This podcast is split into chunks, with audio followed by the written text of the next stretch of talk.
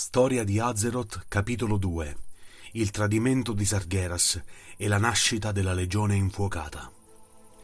Nel corso del tempo, entità demoniache si fecero strada nei mondi dei titani dal Twisting Nether, ed il Pantheon elesse il suo più grande guerriero, Sargeras, come primo difensore delle proprie opere di creazione.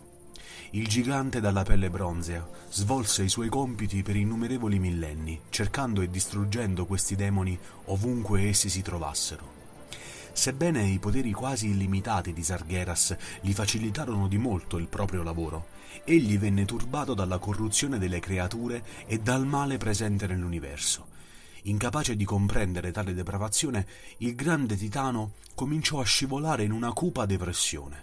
Tuttavia, nonostante il suo crescente disagio, Sargeras continuò a liberare l'universo dalle entità demoniache intrappolandole in un angolo del Twisting Nether. Mentre la sua confusione e la sua sofferenza si approfondivano, Sargeras fu costretto a combattere con un gruppo particolarmente insidioso, intento a sconvolgere l'ordine dei titani, i Nathrezim. Questa razza oscura di demoni vampirici era riuscita a conquistare un certo numero di mondi, possedendo i loro abitanti e trasformandoli in delle ombre. I nefandi e intriganti Dreadlords misero in seguito le nazioni l'una contro l'altra, manipolandole, facendo accrescere in loro l'odio e la sfiducia verso il prossimo. Sargeras sconfisse facilmente i Nathrezim, ma la loro corruzione lo colpì profondamente, ed una cosa lo sconvolse in particolare. Durante questo periodo, infatti, Sargeras venne a conoscenza dell'esistenza dei Void Lords ed apprese i loro piani. Un giorno, arrivando in un mondo completamente infettato da mostruose aberrazioni conosciute come Old Gods, il titano interrogò spietatamente un conclave di demoni Nathrezim che vivevano in quel luogo. Da loro, Sargeras apprese che i Void Lords avevano inviato gli Old Gods nel cosmo per infettare i mondi che ospitavano le cosiddette War Soul dei titani, e che se fossero riusciti nell'impresa, l'anima del mondo sarebbe stata trasformata in una creatura indicibilmente oscura che nemmeno il Pantheon sarebbe riuscito a fronteggiare. Un titano oscuro.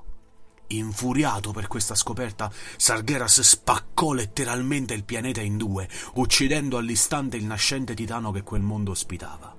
Quindi tornò immediatamente al Pantheon per raccontare della sua scoperta, ma con sua grande sorpresa i titani lo rimproverarono per la sua azione avventata, insistendo sul fatto che avrebbero potuto eliminare l'anima del mondo dalla sua corruzione senza ucciderla.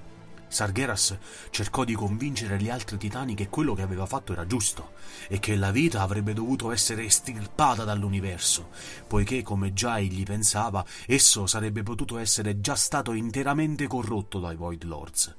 Questo al fine di prevenire il rischio che una War Soul potesse essere corrotta ed aprire così la via ai Void Lords. Nella sua mente, infatti, persino un universo senza vita era migliore di uno dominato dal vuoto. Alla fine, rendendosi conto che gli altri non avrebbero mai visto le cose come lui le vedeva, Sargeras abbandonò il Pantheon per non tornarvi mai più. Così, mentre i titani continuavano il loro lavoro, Sargeras meditò sul destino del cosmo in completo isolamento. La paura, il dubbio, la disperazione lo travolsero e alla fine arrivò alla conclusione che l'unico modo per risparmiare l'universo fondamentalmente imperfetto dai Void Lords fosse quello di ripulirlo da ogni forma di vita esistente. Iniziò così quella che passò alla storia come la crociata infuocata. Il titano caduto sapeva che avrebbe avuto bisogno di un esercito per realizzare il suo piano, e così si recò sul pianeta Mardum, che era diventato contorto a causa delle energie demoniache che per eoni l'avevano infestato. Sargeras distrusse istantaneamente il mondo prigione, era infatti quello il pianeta in cui imprigionava i demoni che sconfiggeva, scatenando così i suoi innumerevoli abitanti demoniaci nel cosmo e creando un'esplosione di energie così potente da deformare il suo stesso corpo in un orribile essere di puro odio e fiamme. Nel processo di distruzione di Mardum, Sargeras creò anche uno squarcio tra i confini del Twisting Nether e della grande oscurità, dando vita a una colossale fiamma di color smeraldo che sarebbe rimasta come un ricordo del tradimento del titano per il resto dell'eternità. Successivamente, Sargeras potenziò le orde di demoni famelici davanti a lui, con il proprio immenso potere, garantendo loro una maggiore dimensione fisica o un intelletto superiore, dopodiché offrì ai demoni una scelta semplice: unirsi alla sua causa o essere distrutti all'istante. La maggior parte dei demoni accettò l'offerta, ma una piccola minoranza la rifiutò, radunandosi attorno al Dreadlord Ultalesh. In risposta a questa sfida, Sargeras forgiò una grande falce d'acciaio demoniaco dai fuochi della distruzione di Mardum, usandola per mietere le anime dei demoni ribelli ed intrappolarli in una nuova prigione. Ultalesh, colui che aveva una forza di volontà più forte degli altri, fu l'ultimo ad essere divorato dal potere del Titano Oscuro. Con i demoni ribelli annientati, Sargeras formò il suo sconfinato esercito, che prese il nome di Legione Infuocata. La legione invase così il suo primo mondo, estinguendo diverse civiltà mortali e specie senzienti. Sargeras stesso annientò personalmente il Guardiano Stellare, cioè il corrispondente di Algalon su Azeroth, che era stato assegnato alla sorveglianza di quel pianeta. Aggramar, ex allievo di Sargeras, fu il primo ad apprendere della morte del Guardiano e si precipitò ad affrontare il suo ex maestro. Egli chiese una spiegazione a Sargeras, ma quando si rese conto che le sue parole non lo avrebbero influenzato, Aggramar sfidò il titano caduto in un combattimento uno contro uno. La battaglia tra i due imperversò finché, in un'esplosione di energia demoniaca e potenza arcana, entrambe le lame dei combattenti andarono in frantumi. Gravemente ferito, Aggramar si ritirò ed informò il Pantheon del tradimento di Sargeras. In seguito, cercando un modo per guidare e controllare il suo vasto esercito demoniaco, Sargeras reclutò e successivamente corruppe la razza antica e intelligente conosciuta con il nome di Eredar, gli abitanti del pianeta Argus. Dall'interno dei loro ranghi, Sargeras scelse due campioni per comandare il suo demoniaco esercito di distruzione. Kil'jaeden l'ingannatore venne scelto per cercare le razze più oscure dell'universo e reclutarle nelle file di Sargeras. Il secondo campione, Archimonde il profanatore, venne invece scelto per guidare le vaste armate di Sargeras in battaglia contro chiunque potesse resistere alla volontà del Titano Oscuro. La prima mossa di Kil'jaeden fu quella di schiavizzare i vampirici Dreadlords sotto il suo terribile potere. I signori del terrore diventarono i suoi agenti personali in tutto l'universo e provarono piacere nel localizzare le razze primitive affinché il loro padrone le corrompesse e le portasse all'ovile. Primo ed a capo tra i signori del terrore fu nominato Tichondrius.